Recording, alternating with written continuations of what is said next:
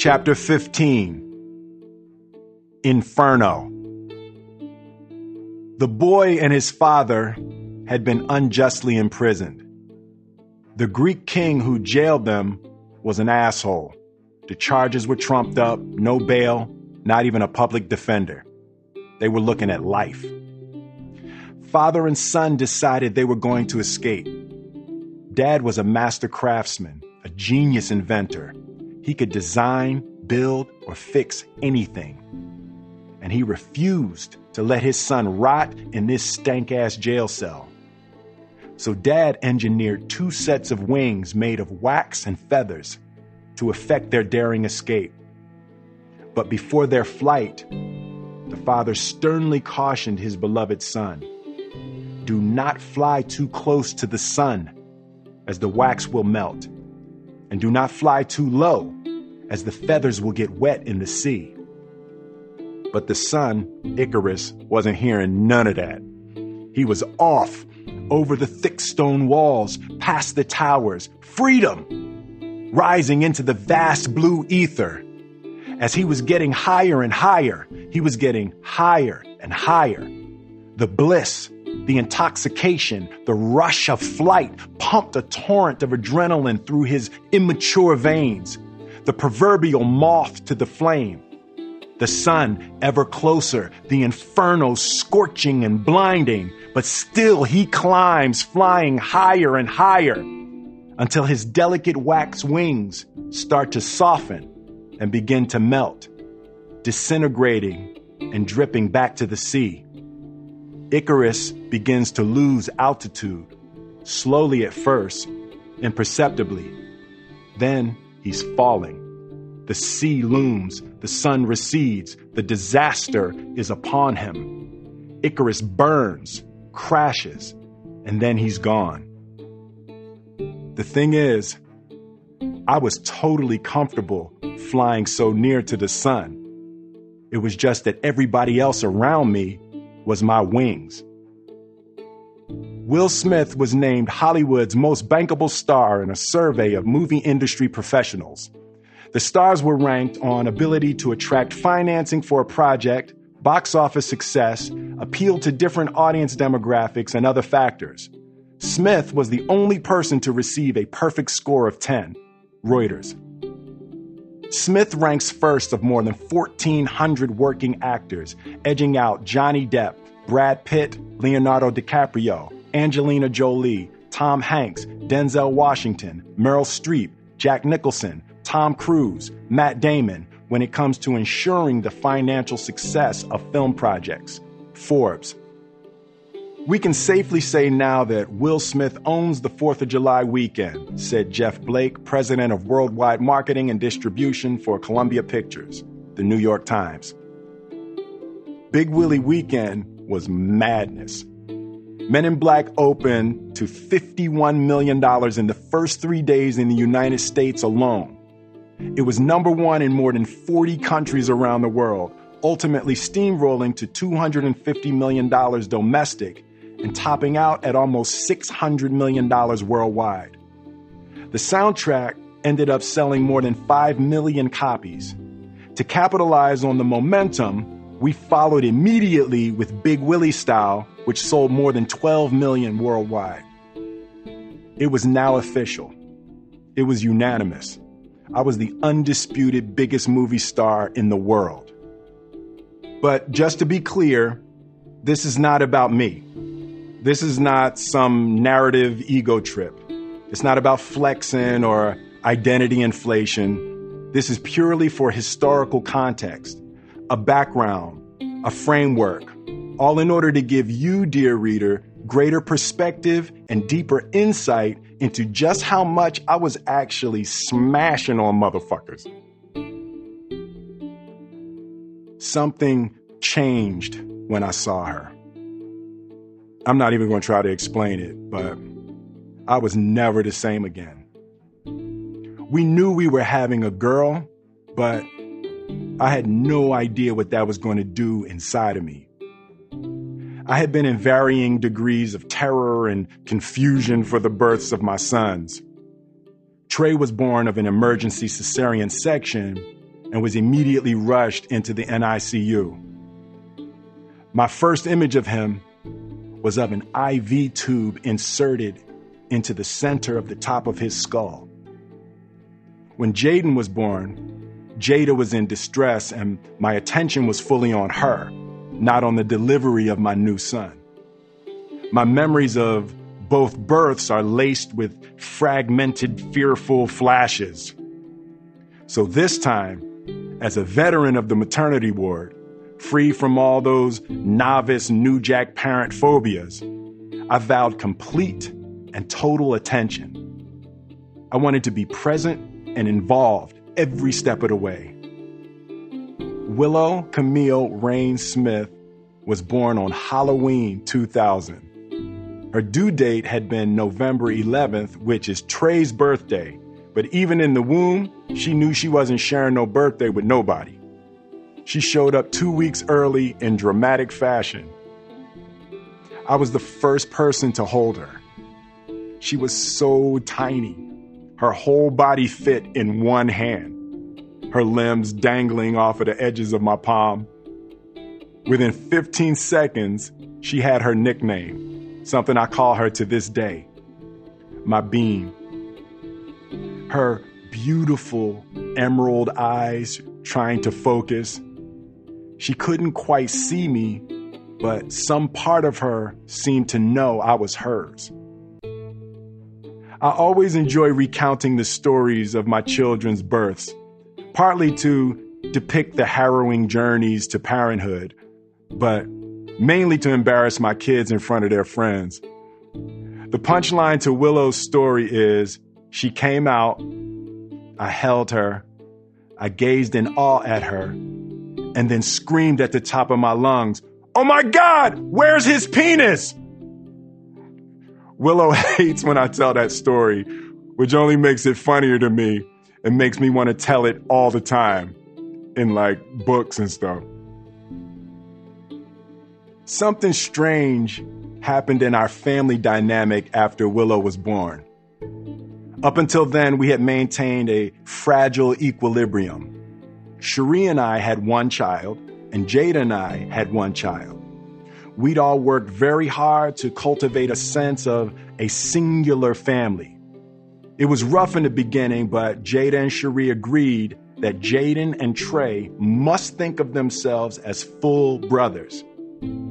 Jada even refused the term stepmom. To this day, Trey refers to her as his bonus mom. When Jaden was born, we tried to make sure that Trey was involved every step of the way we had spoken to a psychologist to help us make the transition through Jaden's birth. The psychologist suggested that we allow Trey, who was six at the time, to be a part of the naming of the new baby. She instructed us that if Trey was a part of the naming process, he would think of the new child as his brother. The choosing of the name would create a sense of ownership and connection. Jada and I came home excited to involve Trey. Trey was in his room playing Mario Kart on his new Nintendo 64. He was displaying the standard catatonic stare of the video game addicted prepubescent male. Trey, I said excitedly. Hey, Dad, Trey said, never taking his eyes off the TV. We got a surprise for you. We want you to help pick a name for your brother. Okay, the little caveman said in a semi comatose, unresponsive response. Trey, stop playing for a second, Jada said. Okay, he said, give me one minute. Trey, this is important, I said, getting frustrated that my psychological master move was being thwarted by a six year old. We need you to pick a name for your brother. Luigi, he shouted, continuing to play. Jada and I looked to each other in abject horror, both of us thinking the exact same thing. Have you ever met a nigga named Luigi? Jada jumps in. Trey, is that the only name you like? She said in her best fake sing songy mother voice. Trey, apparently feeling a sense of rejection, immediately pauses the game. But you said I get to pick my brother's name. Well, Yes, Trey, I said, invoking my best fake sing songy father voice. But we're only asking if you have another name in case maybe he doesn't look like a Luigi. I want Luigi! It's my favorite name! Trey wailed. Okay, okay, Jada said calmly. It's your choice. I am going to happily choke the hell out of that lady. I'm calling her now, Will. Just relax, Jada said, dialing frantically. I'm pacing around our bedroom, fuming, imagining having to introduce my new son as Luigi Smith because some damn $400 an hour shrink made up some shit about naming kids. We're gonna have to move to fucking Palermo. The psychologist apologized profusely but she had a new solution. She instructed us to quickly buy Trey a puppy. She theorized that if Luigi is Trey's favorite name, he won't want to wait until his brother is born to use it. He'll want to name the puppy Luigi, then we'll be able to ask him for another name for his brother, this time being careful to lead the witness a little more effectively. We immediately rushed out and purchased a beautiful, fluffy gray Lhasa Apso. Trey, we got another surprise for you, I said. Whoa! Trey cheered, running over to hug his new puppy. What do you want to name him? Jada stage whispers, verbally tiptoeing back into the Afro Italian minefield. And sure enough, Trey yells, Luigi! Jada had successfully completed phase one. Now I was up. But wait, Trey, your brother can't have the same name as the puppy, I said. Jada snaps around on me, uncomfortable with the open endedness of my promptings. I want to name the puppy Luigi, Trey said emphatically. Phase two nailed. Now for the third and most critical phase. So you'll have to pick another name for your brother, I said. I have an idea. We'll all pick a name. I'll pick one, Jada will pick one, and you'll pick one, and we'll give your brother all three names. Trey had just made a new friend at school named Christopher. So, by the grace of a benevolent creator, Trey yells out, Christopher! I want to name my new brother Christopher! Yes! Jada shouts, damn near fist pumping. In the end, I picked Jaden, Trey picked Christopher, and Jada picked Syre. Jaden Christopher Syre Smith. For the historical record, JL refused to call Jaden anything but Luigi until Jaden's 15th birthday. Willow's birth had tipped the scales of our precariously balanced blended family, and suddenly, for the first time, from within and from without, there was a sense of my new family and my old family. In the press, when people would refer to Will Smith's family, they would oftentimes use pictures of only myself, Jada, Jaden, and Willow, leaving out Sheree and Trey. The media preferred the symmetry and conventionality of the nuclear grouping. As the heat of my global fame came to a boil, so did the cauldron of public scrutiny. My family's already fragile wax wings began to soften. Sheree and Trey started to retreat from the spotlight. But the spotlight was where I lived. I took their withdrawal personally. What do you mean you don't want to go to the premiere of my movie? My family has to walk the red carpet with me. That's how we eat. I want our son to have a normal life, Sheree said one day. I want him to go to school. I want him to go to church. I want him to have regular friends. That is not his life, I said. That's not your life, Will. It can absolutely be Trey's life. That's why he has a mother and a father. I don't want him bouncing around from city to city, set to set, with no stability. My son has to be with me, I said. I'm the man you had a baby with. So I'm the father that your son has. In order for me to parent, he has to have the freedom to move when I move. What about school, Will? Sheree said. Tatyana had a tutor on the set of Fresh Prince and got accepted to Harvard. Of course, he needs to be educated, but school is not the only place that kids get educated. Well, I've seen you on set, Sheree said. You're not even going to be paying attention to him. He's going to be left with whatever tutor or nanny you hire. Some people do make movies in LA, you know. Did you ever think about maybe staying in LA and raising your son? The emotional wall I keep crashing into while writing this book is that today I know the right answers to many of these questions. But in the confusion of yesterday, I created so many unnecessary messes. Did you ever think about maybe staying in LA and raising your son? Here's what I should have said. First of all, I love you. I realize that this is not the life either of us envisioned, but this is where we are. I know it's scary, but I am devoted to you and to Trey with all of my being for the rest of my life. Now, in order to secure resources for our family, I have to be mobile and I have to be global. But I hear you and I understand your concerns. It's scary to go against prevailing wisdom.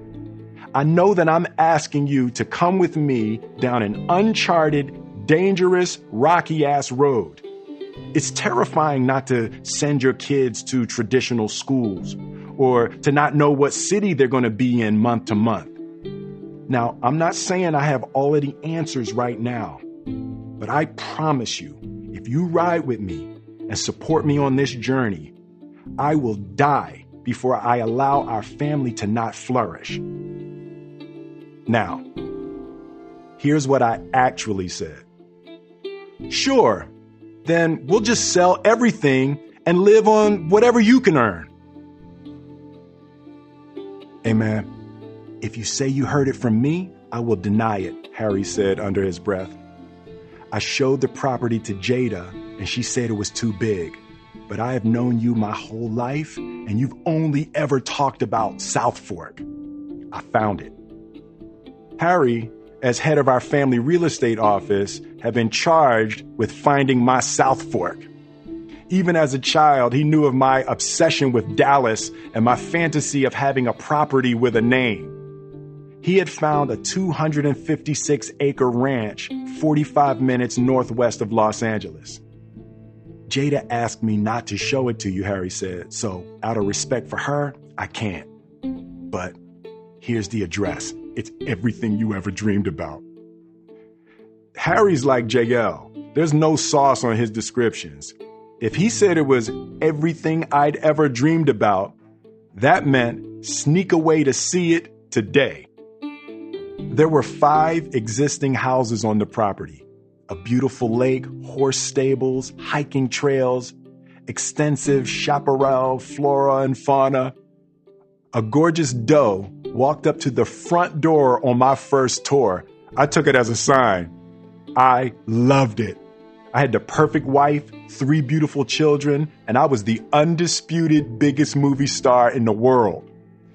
The final triumphant brushstroke on my lifelong dreamscape would be her lake, a house with a name. Jada loved horses. I was shaking with anticipation. I could see her, just like Sue Ellen, coming to breakfast on a stallion. This purchase would serve as the physical manifestation of my love for Jada. This land would nurture the seeds of our hopes and shelter our flowering aspirations. As soon as I saw the lake on the property, I knew it was for her. Her lake. I considered the Spanish translation Su Lago, but ultimately I remembered that I was from Philly and she was from Baltimore. Jada didn't want the property. All she could see were the 50 people it would take to manage, upkeep, secure, and operate 256 acres, horses, five buildings, and a bunch of bold ass deer continually ringing your doorbell. On top of that, she knew that I would be away six months a year working. saddling her with the full responsibility of her lake. She hated the whole idea. I had just visited India for the first time. Harry and I had stood in front of the Taj Mahal and marveled, not only at its aesthetic detail and beauty, but also at the loving intention behind its construction. Many people don't realize this, but the Taj Mahal is a single mausoleum designed, constructed, and maintained for one woman, Mumtaz Mahal, the favorite wife of Emperor Shah Jahan. The emperor was so distressed by the death of his beloved that he commissioned the construction of the Taj Mahal. He preserved her body for the more than 20 years it took to build, from 1632 to 1653.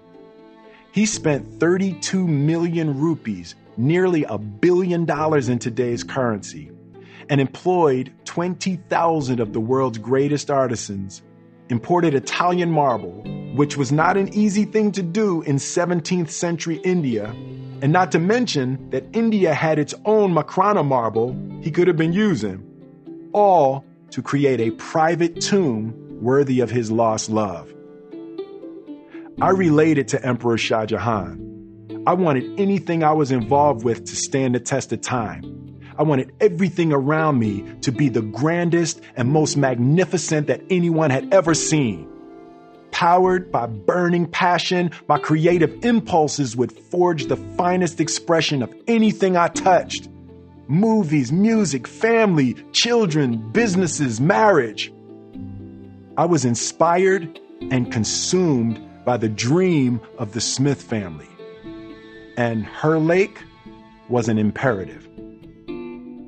Will, I don't like it, Jada said. I don't want it. It's too big, it's too expensive, and you're not going to be here. It's too many people, it's too much space, it's too much noise. No. Babe, I promise you, I said, you you you're not seeing what I'm seeing. You're looking at it as it is right now. You can't see what's in my head. I don't know what you want me to say. I don't like it. I don't want it. This was Jada's second great compromise, the next stop on the ever accelerating will train. Hindsight 2020. Uh, to all of my young male readers, no means no. Nothing good comes from spending your hard earned money on a family home that your wife doesn't want you are putting a down payment on Discord, and for years you will be paying off a mortgage of misery or worse. One of the worst disagreements Jada and I ever had was in a therapy session around priorities. Jada and I were both given a sheet of paper and a pen, and the exercise was to list our priorities ordered from most important to least. Jada and I feverishly scribbled away and after a few minutes, we were instructed to hand our sheets of paper to each other. Surprisingly, we'd both only written four priorities. As I read Jada's, a look of confusion spread across my face. And as she read mine, her eyes swam with tears. In the 25 years we've been together, I've never felt her more injured than in that moment. Jada had listed her priorities as number one, the children, number two, Will, number three, myself, number four, extended family and friends. I had written number one, me, number two, Jada, number three, the children, number four, my career. The therapist reminded us that this was an opportunity to get to know each other better. He said that we should reserve our judgments of each other and remain open to the process of exploration and discovery. Then he asked which of us wanted to respond first. Babe, I said, I can see you're struggling with something. Um, what was it that I wrote that's bothering you? Jada could barely speak. I cannot believe you put yourself above our children, she said, her voice quivering. What do you mean? I said, I love our children uh, as much as you do. I was actually surprised that you put yourself third. That doesn't make any sense to me. It's, it's like the airlines. You have to put your mask on first before attempting to assist others. Of course, I will take care of all of y'all, but by taking care of me. This explains a lot, Jada said. I feel like you're taking it wrong, babe. Oh no. I'm taking it exactly how you wrote it on this paper. Jada, all I'm saying is that if, if you don't go to the gym, if you don't eat right, if you, you don't take your mental and emotional condition as primary, you, you're not going to be as good a mother. You take care of your kids by taking care of yourself. I tried to recover and clarify, but her heart was shattered. She didn't even wipe the tears. I've spoken over the years to many artists, musicians, innovators, athletes, thinkers, poets, entrepreneurs, big dreamers from all walks of life. And there's a secret conversation that always seems to arise. How can we fully pursue and realize our visions while at the same time cultivating love, a thriving family, and fulfilling relationships? And here's the harsh reality for everyone who loves a dreamer everything comes second to the dream. The attainment of my dream became an act of survival. In my darkest nights, my dream saved my life. It was my light, my food. My vision of brighter days sustained me. It was my whole purpose. I saw my hopes as the ticket to a better life, to joy, fulfillment, security, safety. I saw the realization of my dream as my only road to love and happiness. Failure equaled death. My belief was when I get to the top of this mountain, I will never be scared again. I will never be sad again. I'll never be abused or disrespected or unloved. Everything worth living for is at the top of this mountain. And there is nothing I'm unwilling to leave or to lose to get there. And anyone who opposes or impedes my progress is my enemy. But here's the dichotomy my wife was my vision, my family was my vision. My picture encompassed joy, fulfillment, and prosperity for all of us. It's my vision, but it's not selfish because I'm doing it for everyone around me. Spoiler alert it's a little bit more complicated than a dichotomy. I never understood the term embarrassment of riches until getting jiggy with it went number one. It was my first number one on the Billboard Hot 100 chart. And so much shit was going absolutely perfectly in my amazing life that I was legitimately embarrassed. I always remember the image of Michael Jordan shrugging, palms up, after dropping his sixth three in the first half of Game 1 of the 1992 Finals against the Portland Trailblazers. He couldn't miss. He wasn't necessarily even a three point shooter. And even though he was choosing those shots, he had practiced those shots and he was taking those shots with every intention of making them. He was just as shocked as we were that they were all going in. Just for a sense of timeline, Independence Day was July 1996. The Men in Black song was mid June 1997, and the movie was two weeks later. Big Willie Style was November 1997, right after I started filming Enemy of the State. I married Jada on December 31st, 1997. Getting Jiggy With It was released in January 1998 to a decent response. Then it labored a bit through February. That month, I received my third Grammy for Men in Black.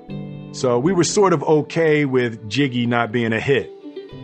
Then the wheels of serendipity began to turn. In an episode of Seinfeld, Jerry is attempting to woo a woman who's not feeling him at all. He asks her, What is the problem? To which she responds, What do you want from me, Jerry? I'm trying to get jiggy with you, Jerry says emphatically. Fans appreciated Seinfeld's risque redefinition of the word jiggy. That next week, Stuart Scott on ESPN, over the countdown for NBA shots of the week, yelled out, and he is getting jiggy with it over the top dunk.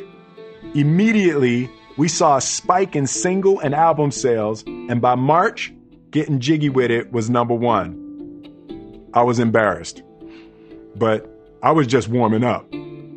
Oh, by the way, during this time, Jim Carrey became the first actor to earn $20 million per movie, setting the A list fee for the top of Hollywood.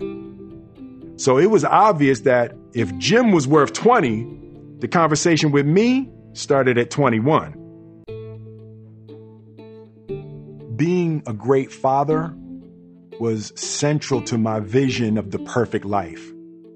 I love the idea of teaching and crafting and molding and nurturing my children's hearts and minds. Boys need man training. It was my responsibility to teach them how to hunt, how to survive and navigate the material world. I began to see Sheree as an impediment to my forging of Trey as a young warrior. My father raised me on the ice truck, mixing concrete at the shop. I was forged in the heat of daily battle. My son is going to be with me wherever I am because that's the only way I can teach him, I said. Sheree and I deteriorated into almost daily parenting disagreements. She wanted me to enforce her bedtime rules for Trey. But I didn't care what time he went to sleep as long as he woke up and did his chores. He would learn about going to sleep by waking up and having shitty mornings. She wanted me to limit his video game play. But I was thinking, well, what if he's a video game genius and he's going to invent the next PlayStation? I wanted to align with his love of video games and introduce him to coders and designers and fan the flames of his excitement about video gaming. Sheree wanted me to pressure him about school and getting good grades, but I didn't view conventional schooling as mandatory for success. I was more concerned with his commitment to critical thinking. I saw school as getting in the way of me having time with him to teach him the real shit. I wanted him to see the entire world as school, every person as a teacher, every place as a classroom. These conflicting parenting and worldviews landed us in a custody battle. Trey was about nine years old, and now his parents were both demanding full custody. The emotion of these types of disputes is so extreme that very little sanity prevails. It becomes a strange game of chicken with the child in the middle. How aggressive are you willing to be against your ex with the risk of injuring your child if you miss? And the answer is tainted with the delusion that your behavior is strictly and only for the protection of the child. So you feel justified in higher levels of emotional violence because after all, it's your ex's fault anyway. They are causing the whole thing. It's obvious and everyone can see it's their fault except them. I called Daddy-O. He listened calmly, patiently, a veteran of a very similar petty war. Hey man, look, Daddy-O said with an uncharacteristic delicacy. He understood where my mind was, and he knew he had to be careful. You can't win. You can't fight with a kid's mother. the kid will hate you forever. Daddy-O hit a bullseye in my heart. I knew that to be true firsthand. So what am I supposed to do? I asked. Just let her mess up my son. You have to wait. When he turns 13 years old, she ain't gonna be able to do nothing with him. And he gonna reach for you. It'll be your turn then. But for now, let her do whatever she gonna do. You just get in where you fit in. When I look back on my life, I'm still torn about the pros and cons of my decision. But I stopped fighting Sheree. I agreed to share legal custody, but Trey's primary residence would be with her. But it also meant that he could not leave the state of California without her permission permission that she was unlikely to grant anytime during the school year. The result was three and four month stretches where I didn't see Trey. And this was pre FaceTime. The other unintended consequence was that because Willow and Jaden were homeschooled, they were with me at all times. But true to Daddy-O's hard earned insight, three weeks after Trey's 13th birthday, he asked if he could move in with me. Just as Daddy-O had said, it was my turn now. It was joyful and exciting. Jaden and Willow were ecstatic to have their big brother living with them full time. But the chasm between me and Trey was deep and wide.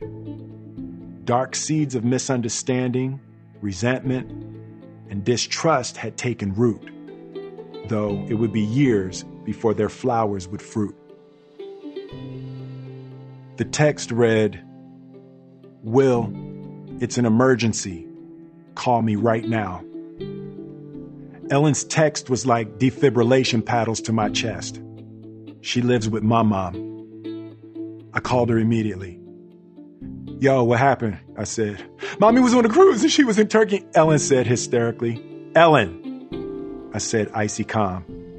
We're going to handle whatever it is, but I need you to take a breath so I can understand what's going on. I surprised myself with the calmness and steadiness of my reaction. I wanted to be in charge. I wanted to be responsible. I liked being the only person Ellen wanted to depend on to fix it.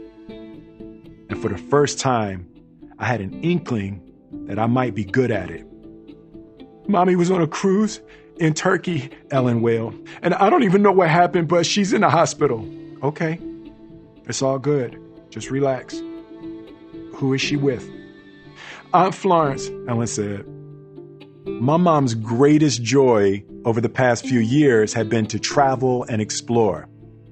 Every birthday, every Christmas, holiday, I'd surprise her and her friends with another adventure. They'd even nicknamed her the trip tester. In Turkey, she'd been traveling with Florence Avery, James Avery's mother. They'd become travel buddies, and James would always joke, Your mother is dragging mine around the world on a Will Smith budget. I can't afford it. You're responsible for both of them. On the first stop of their Turkish cruise, they were walking through the ruins at Ephesus. My mom had been so excited to see the columns that she didn't notice a step that was worn away. She slipped and her ankle slammed onto the jagged concrete. My mom was rushed to the nearest hospital, which was understaffed and ill equipped to deal with her injury. By this time, her ankle was badly swollen and she was sent back to the ship. The ship doctor determined that the ankle was broken and she needed to go to the American hospital in Turkey to get a cast placed properly. I was in London at the time. My mom is diabetic and with her condition worsening and the medical barriers to travel increasing, I arranged a medevac to the UK. And within 10 days, we were back in Philly. My mom's diabetic condition caused significant complications in the healing of her ankle. It decreased blood flow, which was necessary for her ankle to heal. Her ankle had been pinned through the tibia with an external fixator or stabilizing cage, after which she had developed osteomyelitis, an infection of the bone, which, with progression, can cause a loss of bone integrity and necrosis, bone death. And while the doctors were attempting to do everything in their power to heal her ankle, for the first time, the word that all diabetics fear, amputation, was being mentioned. My mom had been in the hospital for nearly two months. And for a woman who had discovered the great joys of globe-trotting, this immobility was becoming too much to bear. How much longer am I going to be in this bed? My mom said. Well, we're trying to increase blood flow to your ankle, but it'll probably take at least three months to be able to determine if the procedure will be effective, the doctor said. And in three months, what are the chances that you'll be able to save my leg? My mom said. We're looking at 50 50. So you're saying that I could lay in this bed for the next three months and then you could still have to amputate my leg? Well, yes, that's a possibility, but cut it off now. My mom said sharply. Wait, wait, mom, just l- let him finish what he's saying. I said, I'm not wasting my life away in this bed, my mom said. Cut it off now. I've got a cruise I'm planning on in June. That is the most gangster sentence I have ever heard. My mom's leg was amputated just below the knee. Within seven weeks, she was fitted for her first prosthetic limb, and within four months, she'd set out to finish her cruise with Florence Avery. Three days after my mom had left Turkey, a massive 7.8 magnitude earthquake hit the country, killing 20,000 people. The doctor treating her in Philadelphia told her that the hospital she'd been in in Turkey had been destroyed. All I lost was a leg, my mom said. And then she bowed her head and lowered her voice. Thank you, God.